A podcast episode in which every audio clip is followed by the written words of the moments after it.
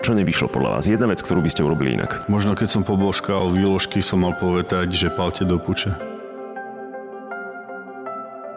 Ľutujete, že ste pred 4 rokmi išli do koalície so Smerom? Tedy sme išli preto, lebo sme mali tie vedomosti, ktoré sme mali. Keby sme mali dnešné, tak určite nie.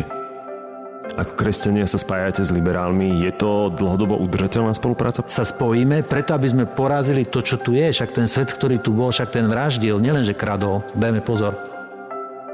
Rodina je podľa vášho hnutia muž, žena, dieťa. Nekoliduje to trošku s vašim bohemským typom? Prosím pekne, neriešte môj súkromný ja život. Ja tiež neriešim súkromný život homosexuálov a tiež môžu vykonávať najvyššie funkcie v štáte. O pád jednej vlády ste sa už postarali. Neobávate sa, že história by sa mohla opakovať? Túto otázku považujem za veľmi nekorektnú. Mali ste ale vyššie ambície, či? Nie. Predsa len ako prezident ste sa tešil veľkej popularite. Tak to je zásadný rozdiel začiatok? Byť, byť prezidentom a, a mať stranu. Kedy ste boli naposledy pod vplyvom omamných látok? Dávno, fakt si nepamätám a úplne bez problémov by som mohol ísť na hociaký test. Sabo k sebou. Podcast Miša Saba. Ľudia, ktorých chce počúvať, názory, ktoré ho zaujímajú a otázky, ktoré túži položiť.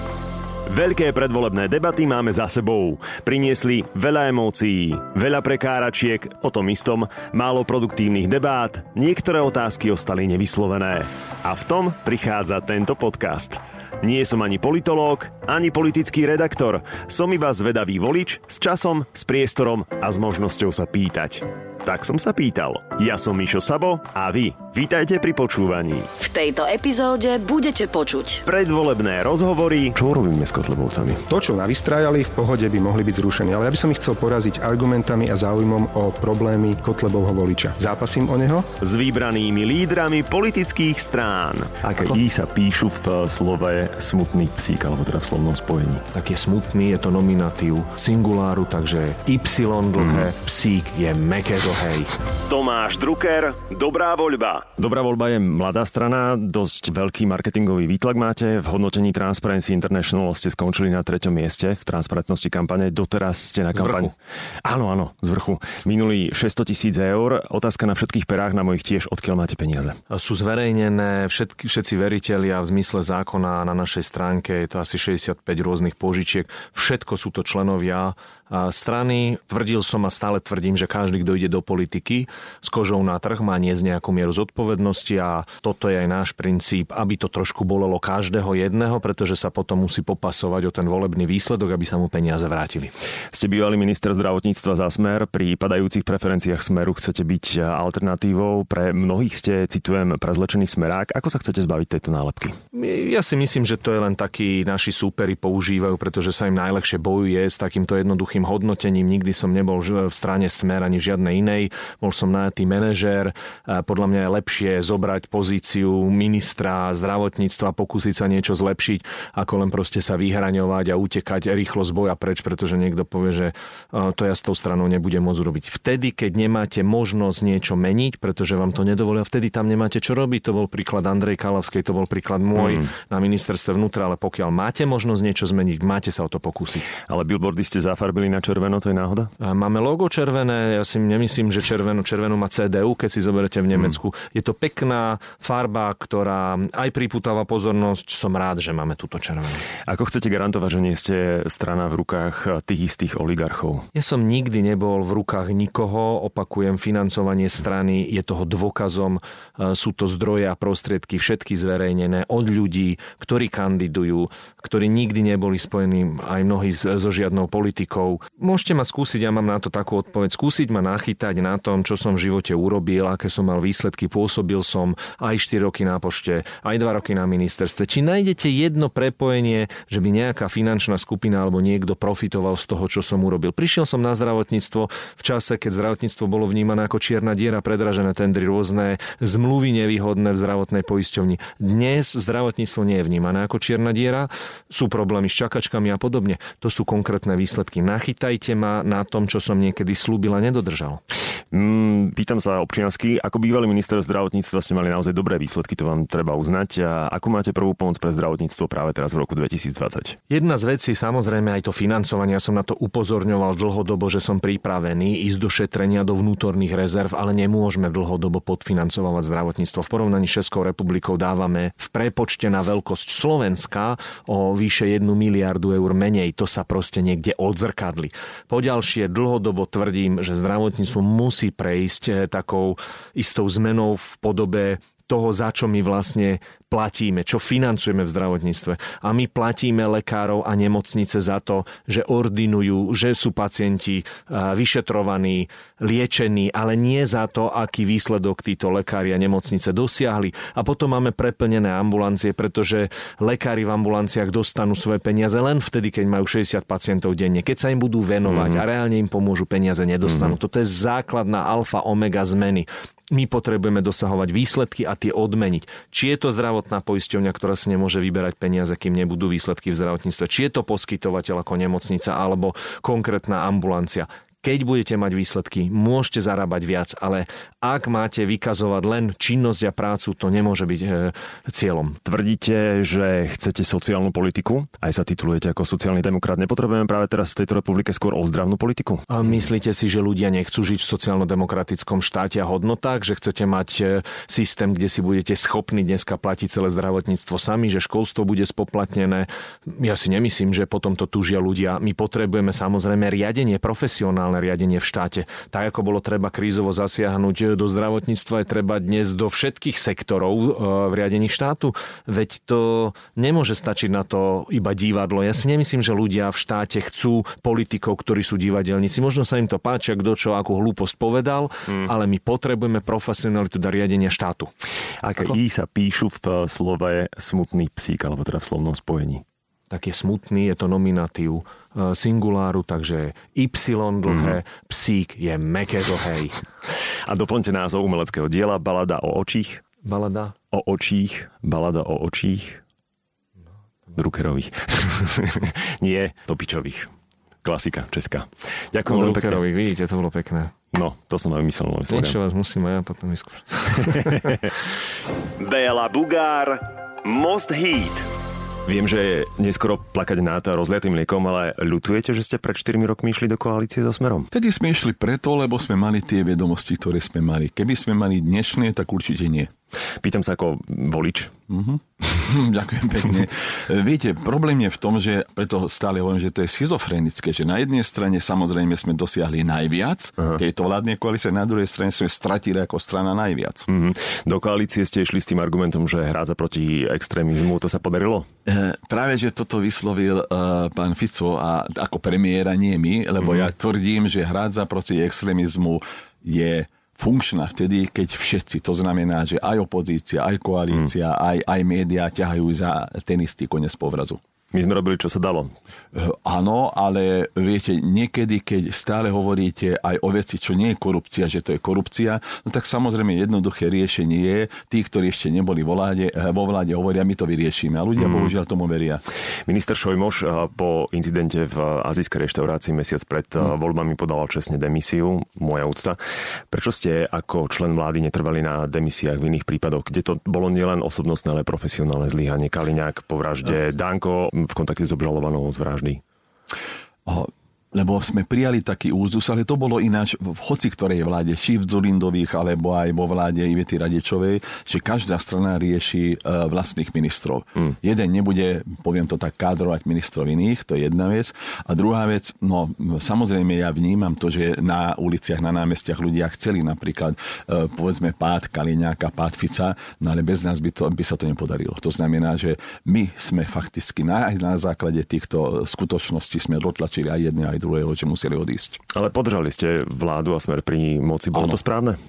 O, dokonca tvrdím, že už aj posledné tie, dá sa povedať, úniky tej, z tej trímy, ja hovorím stále, že strémy, uh, hovoria o tom, že vraj hovorca LSNS bol za Košnerom a mm. ponúkol, že my keď odídeme, tak oni podržia tú vládu, ale pre nás bolo najdôležitejšie prijať také opatrenia, napríklad zmena voľby prezidenta policajného zboru, aby sa začal proces očisti aj teda polície, aj súdnictva, aj prokuratúry. Ak sa nedostanete do parlamentu, tak to bude prvýkrát v histórii, čo maďarská mm. menšina na Slovensku nebude mať zastúpenie v Národnej rade. Máte na tom podiel viny podľa vás?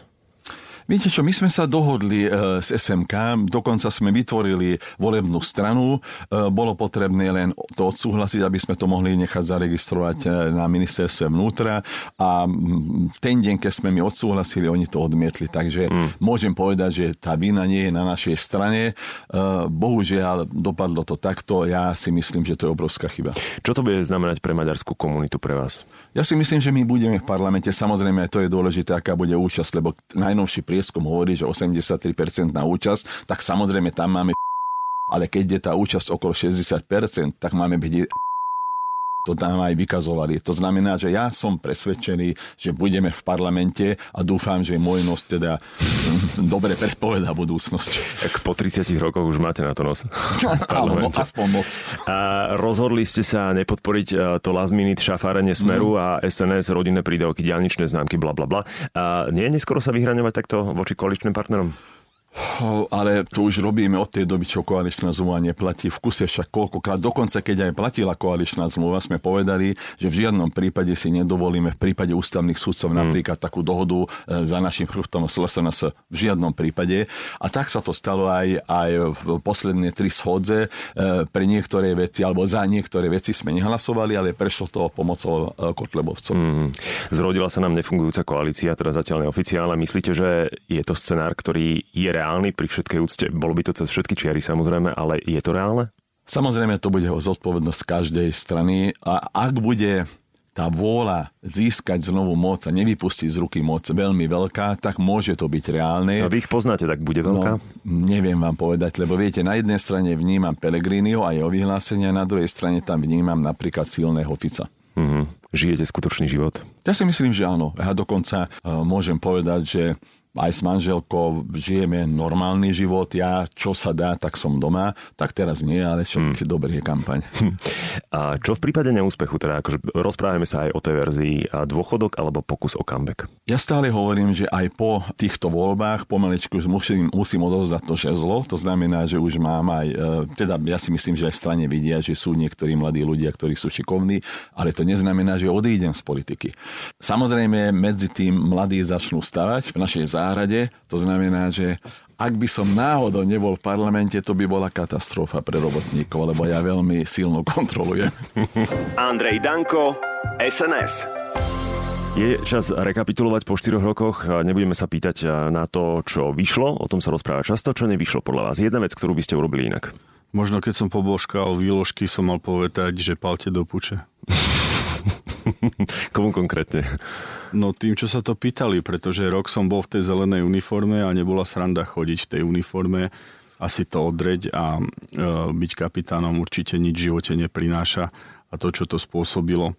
Naozaj som bol na Real Madrid týždeň predtým a tam boskávajú e, ruku a odhadzujú dozadu pri čítaní súpisky. A ja som v tej emócii, keď sa ma Dodo pýtal z teatrojky, že čo by som s tým urobil, tak som povedal, že že e, by som ich nikdy nevrátil, poboskal, ale cieľ bol taký to hodiť za hlavu. Aha, ok. Inak v tej uniforme je teplo? No, nechcel by ste ju nosiť. A Gajdoš, čo som ňou stváral, keď som mal civilné topánky, to by ste tiež nechcel vidieť, ako mi dal kosiť trávu. Dobre, to, do, to znamená, že na konci dňa to vypalilo úplne opačne, ako to asi aj Gajdoš myslel. Čo je hlavný dôvod e, pádu vašich preferencií podľa vás? Mm, ja si myslím, že v spoločnosti veľa negatív a naozaj ľudia čítajú len nadpisy plitkosti ja si myslím, že či to bol ten stožiar, ktorý dneska si ľudia fotia pri ňom, či to boli aj tieto výložky, či to boli aj iné veci. Človek nemá čas vysvetliť tie veci a ja som asi dosť konzervatívny na to a malo plitky na politiku.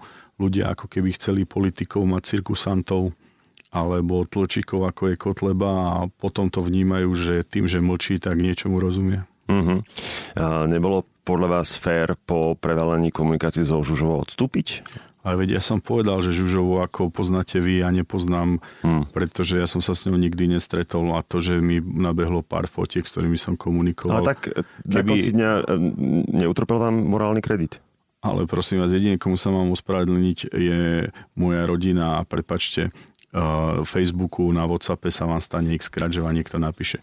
So Žužovou, ako ju poznáte, ako ju dnes poznám aj ja, hmm. televízne som sa nikdy nestretol a čo sa týka Kočnera, ten má 50 krát písal, samozrejme, že médiá zase písal, že Košner písal Dankovi. Ja som 8 krát napísal OK, nie dík.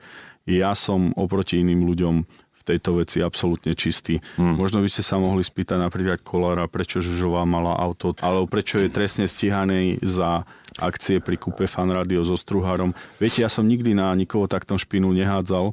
Vedelo by sa veľa vecí rozprávať, ale odpustite mi ani s Totom, ani s Kočnerom, ani so Žužovou v tej podobe, ako sú v Pezinku. S SNS ani ja som nemal nič. Skôr hmm. by som si myslel, že to ľudia pochopia. OK. Iná žena, pani prezidentka, ako by ste definovali vzťah s ňou? Nie je komplikovaný trošku? Pani prezidentka sa veľmi mladou stala prezidentkou a poviem to, a ja som asi aj o niečo mladší o nie, len aby som to vysvetlil, viete, ja vnímam vo svete prezidentov a mám veľmi dobré vzťahy, či je to Zeman, či je to Dukanovič a prezidenti sú väčšinou ľudia od 55 do 65 rokov.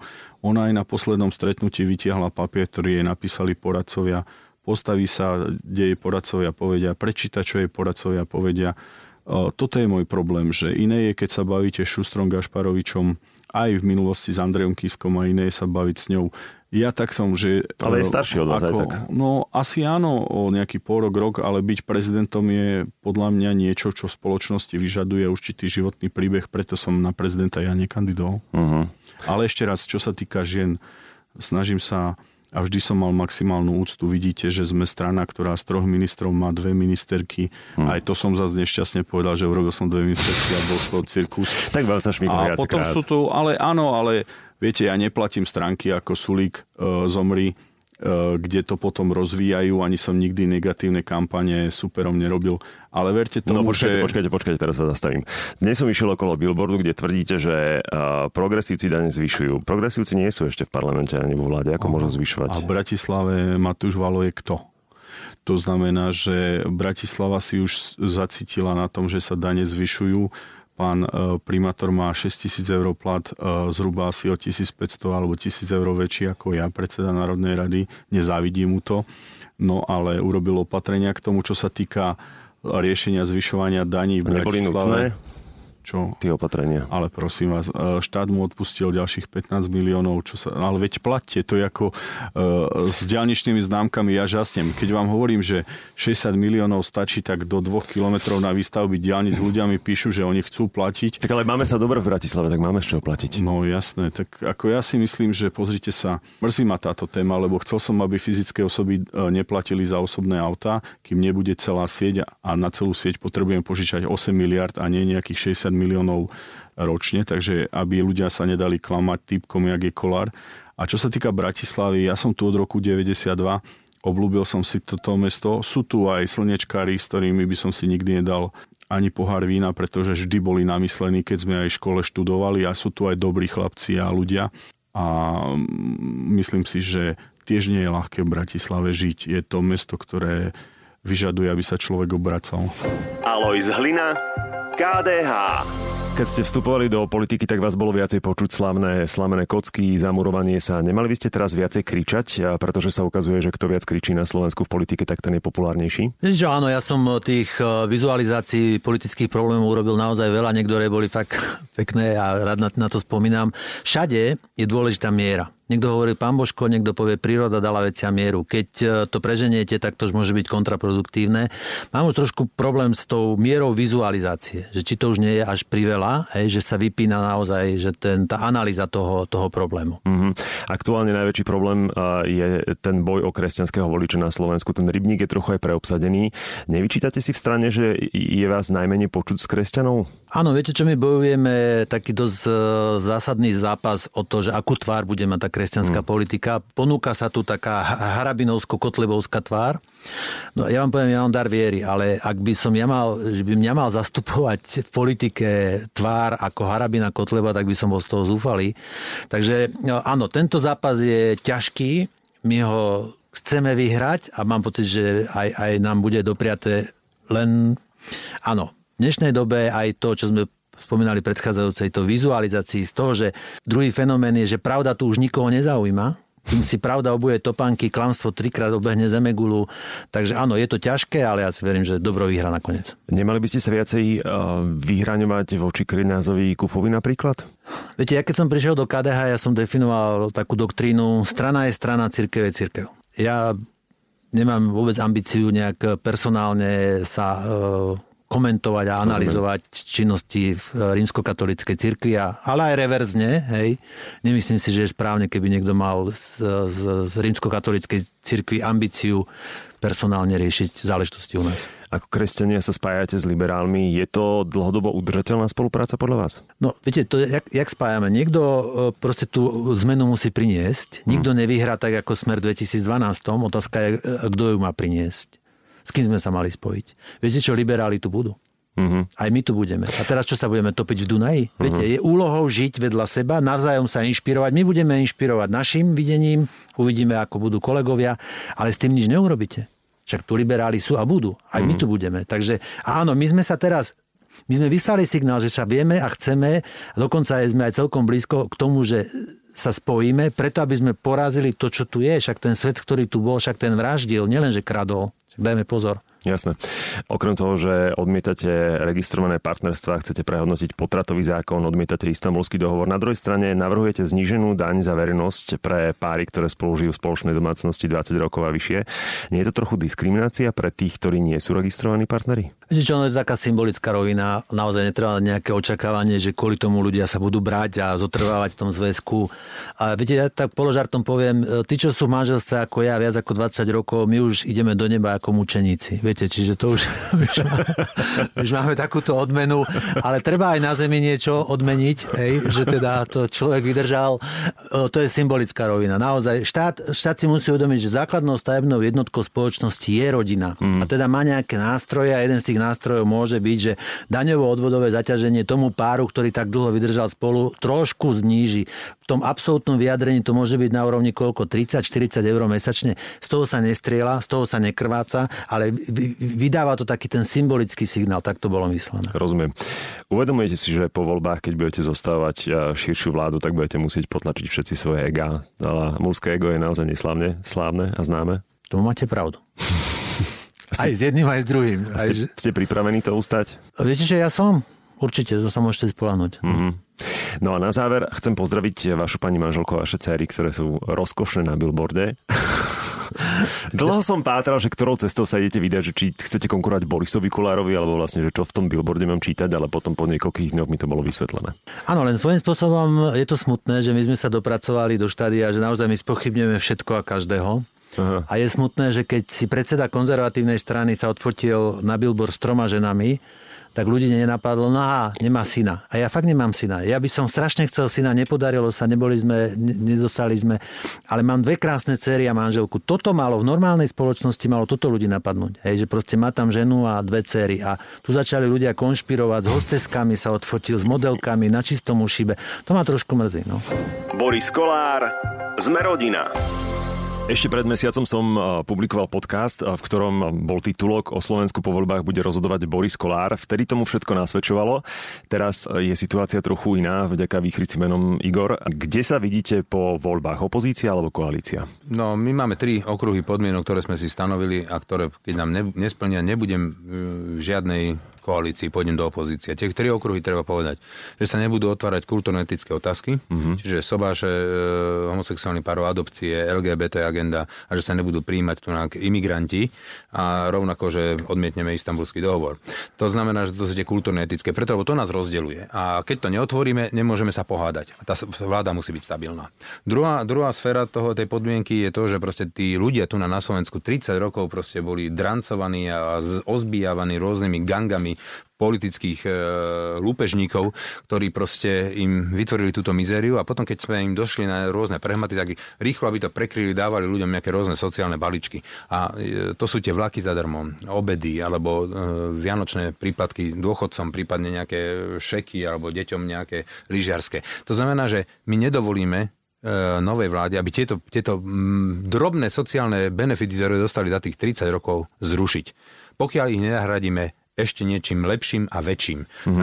V tej prvej fáze by asi sme nevedeli ničím lepším to nahradiť, ale len im to zobrať, tak to určite nedovolím. To znamená, že my keď budeme v nejakej vláde, tak tieto sociálne opatrenia sa rušiť nebudú. Mm-hmm. No a potom je tá tretia, ten tretí okruh, to sú tri hlavné témy, ktoré proste máme tých sociálnych opatrení alebo v rôzne programových opatrení strašne veľa. Máme program na 128 stranách, takže ja nebudem pýtať a žiadať všetko. Môžeme sa o, o veľa veciach baviť, ale tri základné my splniť budú musieť. Rozumiem. A to sú tie výstavba štáty nájomných bytov, dôchodcov, to je zrušenie doplatkov za lieky pre matky s deťmi do 6 rokov, pre ZTP a pre dôchodcov. Mm-hmm. Toto je pre mňa veľmi dôležité a samozrejme konečne urobiť a vymaniť tých ľudí z toho finančného otroctva a urobiť konečne uh, tú exekučnú amnestiu. Ale tu nám musím podotknúť, aby som nenahneval ľudí ostatných, ktorí tomu úplne nerozumejú. Uh, ja som za to, aby tá uh, elementárna spravodlivosť bola. To znamená, že keď si dlžný daňovému úradu alebo súkromnej osobe, to je jedno, 500 eur.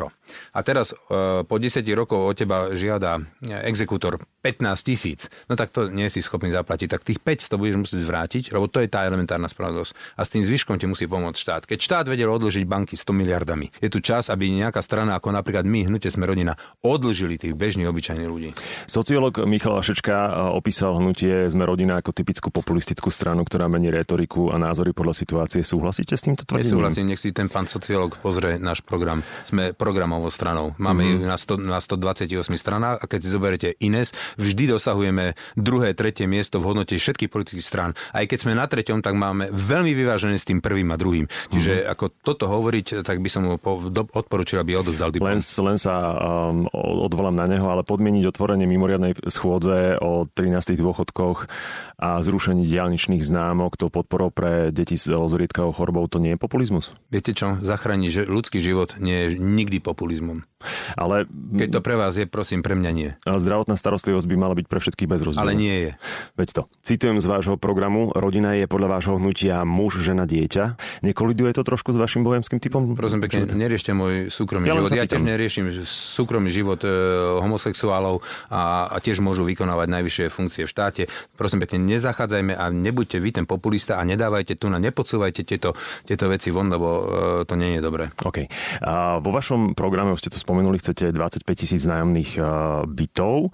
A teraz sa pýtam na situáciu aktuálnu v, na Slovensku. Žijeme podľa vás v Bratislave, v Bubline, ako sa to hovorí? Nie, Bratislava je silne ekonomický región, ale zároveň aj najdrahší. To znamená, myslieť si, že v Bratislave sa žije podstatne ľahšie ako napríklad Stropkové, tak keď si to poprepočítavame, viete, v Bratislave ten byt e, nezoženete lacnejšie ako 500-700 eur. V tom Stropkové možno ho zoženete za 200. Chápete ma? Mm-hmm. Tam sú nižšie platy, tu sú vyššie platy. Ono, ten život je ťažký na, na Slovensku paušálne a ja by som vôbec e, neriešil nejakú bublinu Bratislavsko alebo Východniarsko. Viete, tu mne veľmi ľúto, že e, táto vládna garnitúra a hlavne strana Smer takýmto spôsobom dehonestuje a rozdeluje e, ľudí. E, na jednej strane tvrdia, že na východe nič nie je, na druhej strane Bratislava žije v Bubline, no a oni kde žijú? Na Marse pre Boha živého. Takže je mi to veľmi ľúto, keď sa takýmto spôsobom vyjadrujú čelní predstavitelia strany Smer.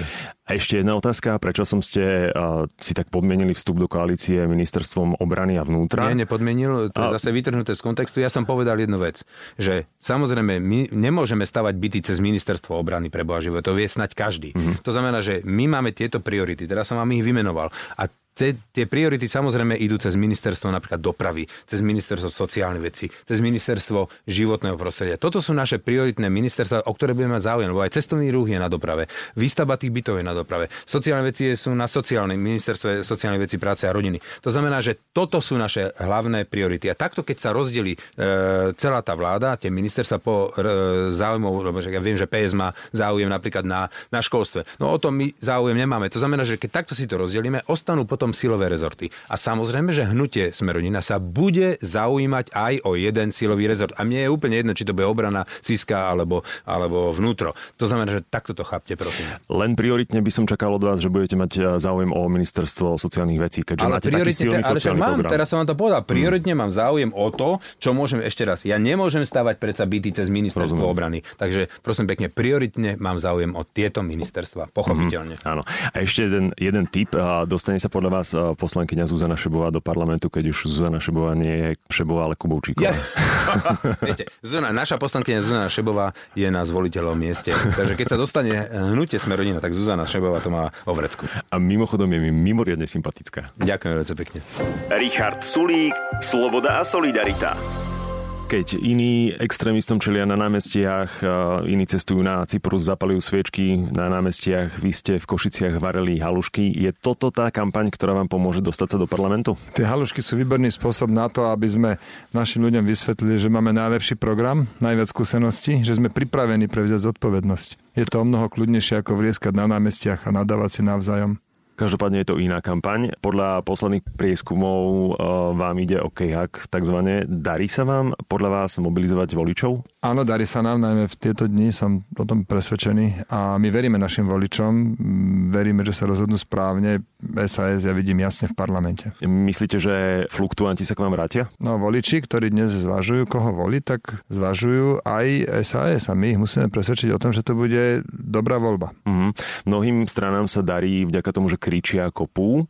Je to dobrá stratégia pri tej polarizácii Slovenska podľa vás? No, každý má svoju stratégiu. My sme sa práve rozhodli pre takú, že budeme ľuďom vysvetľovať, aký máme program a k iným stranám sa vyjadríme minimálne. Ako občas sa vyjadríme, keď je nejaká už úplne evidentná hlúposť v programe, tak som k tomu, nejakej inej strane, tak som sa k tomu považoval za potrebné vyjadriť, ale celkovo sme si povedali, že primárne budeme prvoplánovo budeme hovoriť o našom programe. Mhm.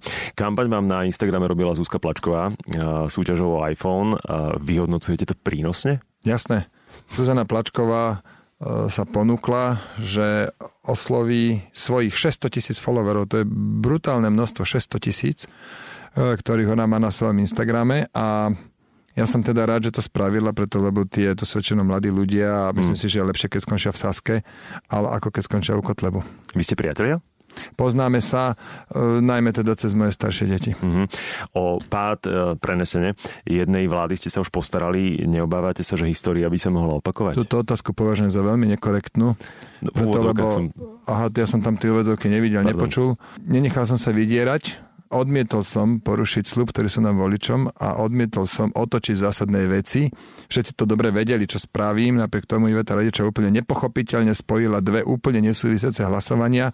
Tak toto dopadlo. Mm. A pozrieme si ale, ako dopadli tí aktéry. SDKO neexistuje, KDH mimo parlament, Most dezertoval, Radičová išla do Londýna, uh, Mikloš na Ukrajinu, Zurinda sa zašiel v Bruseli. Takto dopadnú zradcovia. Mm. Sloboda a Solidarita bola v posledných voľbách lídrom opozície. Dnes vám teda iba hrozí, že sa dostanete do parlamentu len tak tak. A kde sa podľa vás stala chyba? No zastavte. Presne pred 4 rokmi sme na tom boli preferenčne horšie. V posledných prieskumoch ktoré boli zverejnené pred tým samotným moratóriom, sme mali niečo vyše 5%, teraz máme niečo vyše 6%. Mhm. Vaša strana prešla štiepením v poslednom období. A ste teraz stabilní? Odišla skupinka členov okolo Luba Gálka a áno, teraz sme stabilní. Budúci premiér sa do politiky dostal cez vašu, budúci možný premiér, aby som bol korektný, dostal cez vašu stranu. A pýtam sa vás ako Matovičovho stranického otca opäť úvodzovky.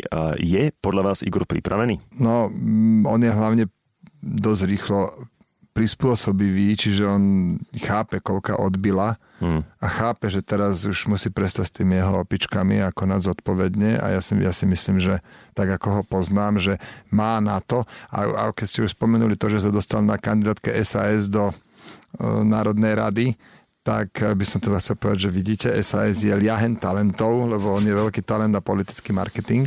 A Celkovo si myslím, že eh, tí voliči, ktorí váhajú medzi SAS a Igora Matovičom, by mali zohľadniť aj to, že bez SAS pravicová vláda nevznikne. Hmm. Že Igor teda je veľmi dobrý na ten politický marketing, ale musí tam byť niekto, kto má veľmi dobrý, alebo teda najlepší program.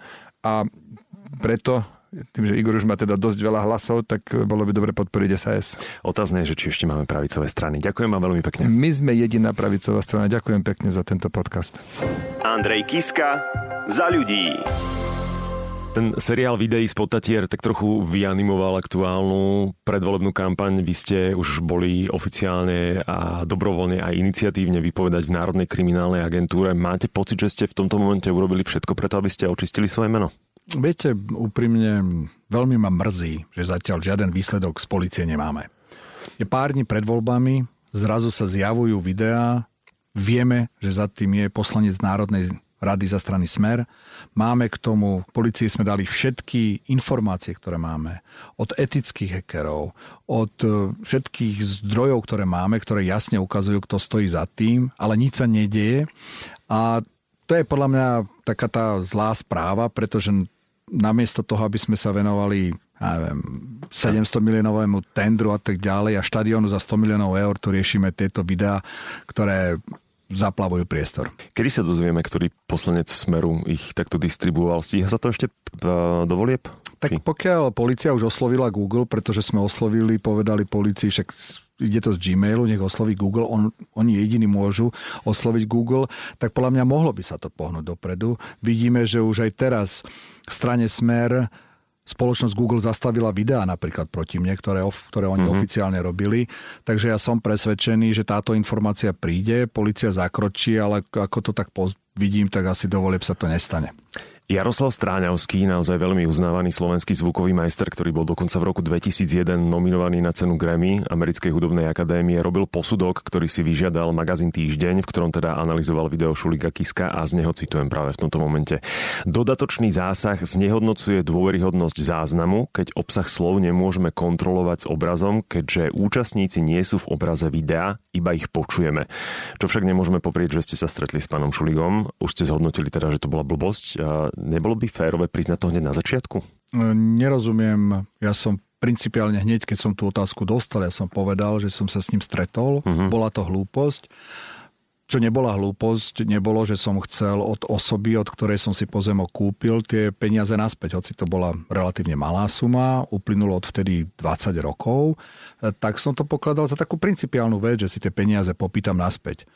A čo bola hlúposť z mojej strany, že zrazu namiesto tejto osoby sa mi ozval podvodník Šuliga, hmm. ktorý sa mi takto vnútil do konverzácie a opakovane sa so mnou kvôli tomu stretával. To bola prvá hlúposť a druhá hlúposť, ktorú som ešte spravil, bolo, že som sa nechal tak zmanipulovať do toho, aby som tejto osobe, ktorá je, to je chudobný človek, ktorému by hrozili finančné problémy, ak by som to od neho súdne vymáhal túto čiastku, tak som sa nechal manipulovať do tej diskusie, ako tomu človeku pomôcť. Ako veľmi to ublíži volebnému výsledku podľa vás?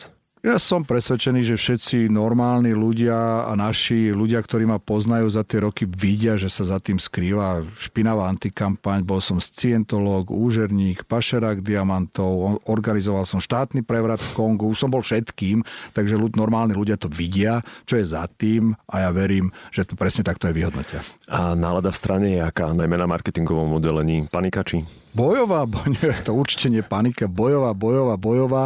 Pravda, že všetci, je to pár dní pred voľbami, je toho strašne veľa, strašne veľa, ale som nesmierne rád a to, to, to je veľký rozdiel medzi prezidentskými voľbami a stranickými voľbami, že sme fantastický tím. Mm. Fantastický tím ľudí v strane a som veľmi rád, že táto strana vznikla a teším sa, že bude takou silnou, stab, takým silným, stabilným prvkom, verím, budúcej vlády. Mm, aktuálne všetko nasvedčuje tomu, teda, že vládu bude zostávať e, Igor Matovič e, a Olano. E, mali ste ale vyššie ambície, či? Nie. Predsa len ako prezident ste sa tešil veľkej popularite? No ako pozrite sa, tak to je zásadný rozdiel byť, byť prezidentom a, a mať stranu. My sme mali v septembri, keď sme vznikli, sme sa dlhodobo hýbali okolo 5%, potom sme sa dostali nad 10% a tam sa niekde plus minus nejakými štatistickými chybami hýbeme. Pravda, že niektoré strany rastú, niektoré klesajú, ale ja som, čo je podľa mňa, čo, čo mňa tak najviac teší, že to, dnes už to tak jasne vidieť, alebo skoro veľmi jasne vidieť, že po tých 12 rokoch smer skončí. A to je mhm. podľa mňa najpozitívnejšia správa a čo je teraz už len dôležité vysielať signál o tom, že my budeme taká že silná, stabilná potom koalícia a ja spravím všetko preto, aby takáto koalícia to bola.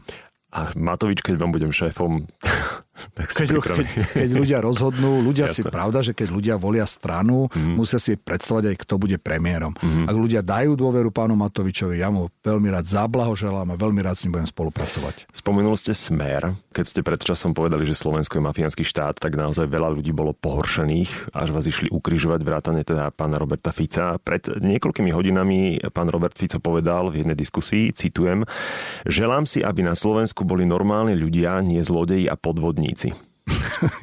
Viete, to je dobré, lebo ja by som teda bol veľmi rád, keby toto on želanie sám naplnil a keby aj on aj so svojimi kumpánmi z našej krajiny odišiel a veľmi by jej pomohol.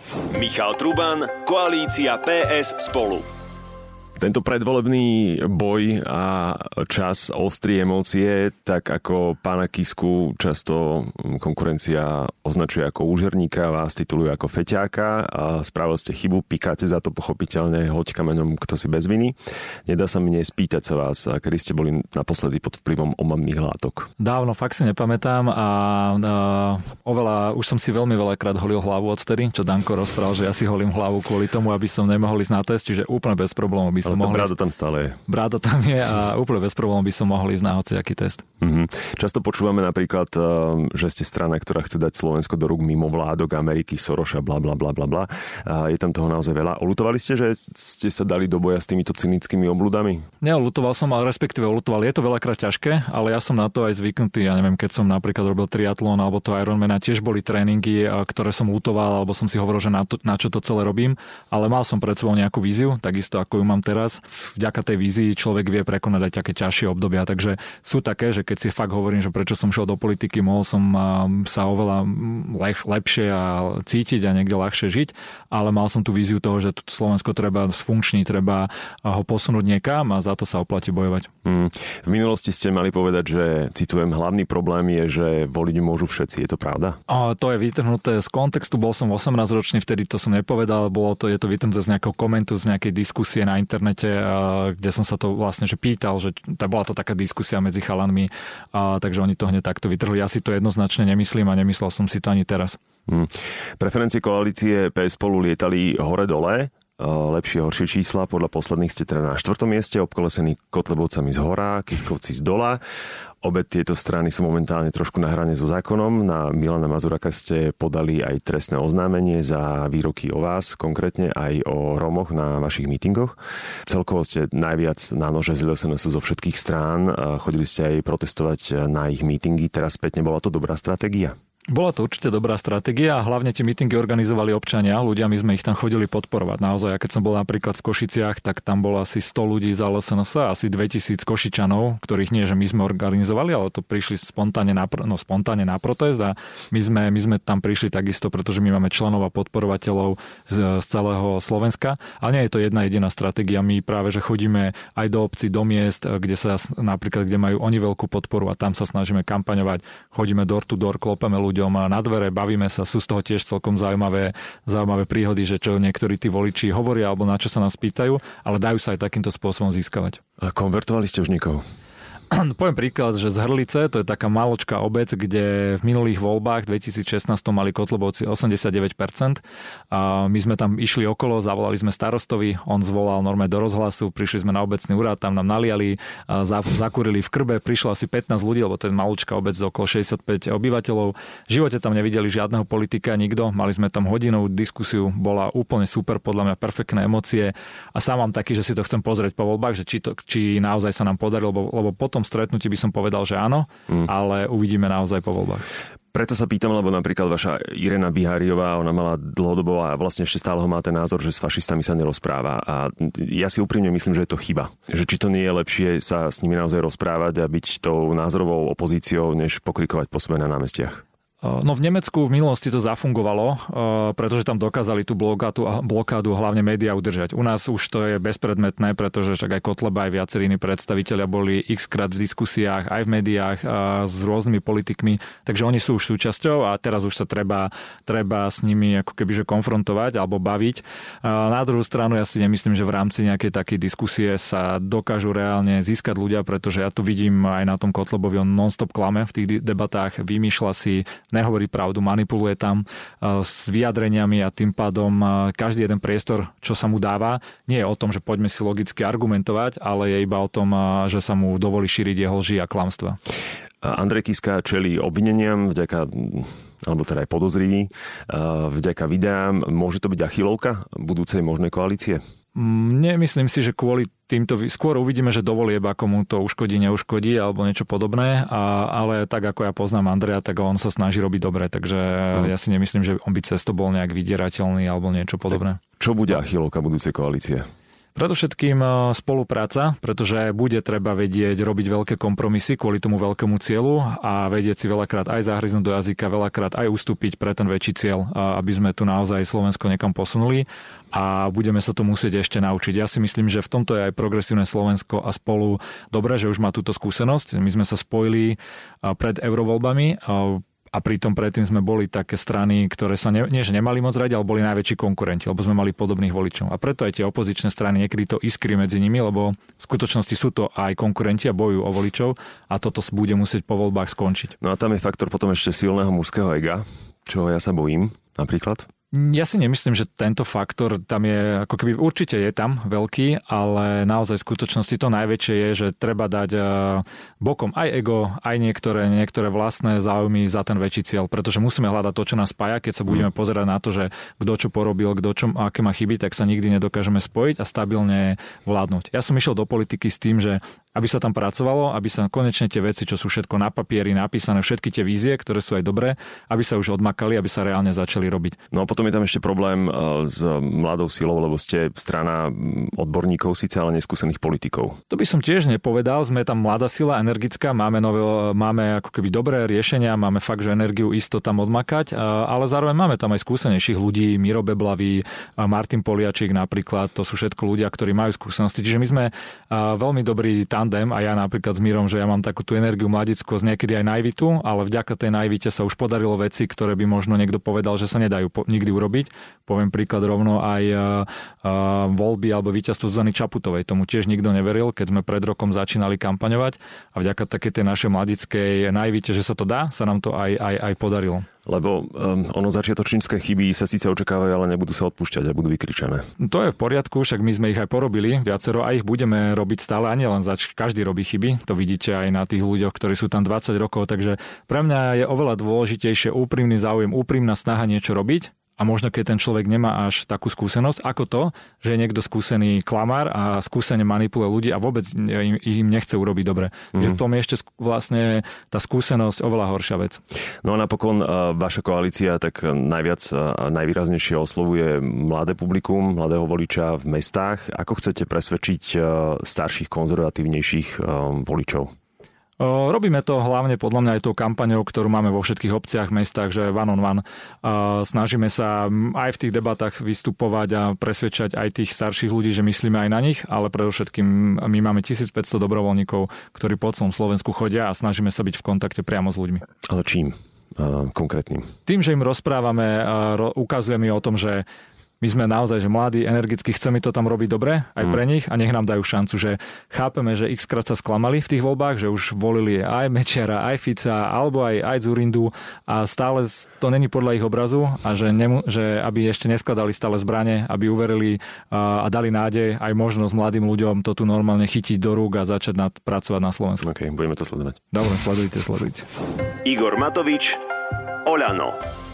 Ostatných kolegov a kamarátov z iných strán som trošku v tomto formáte griloval, na vás budem nežný. Ale ne. Rozprávam sa s budúcim premiérom?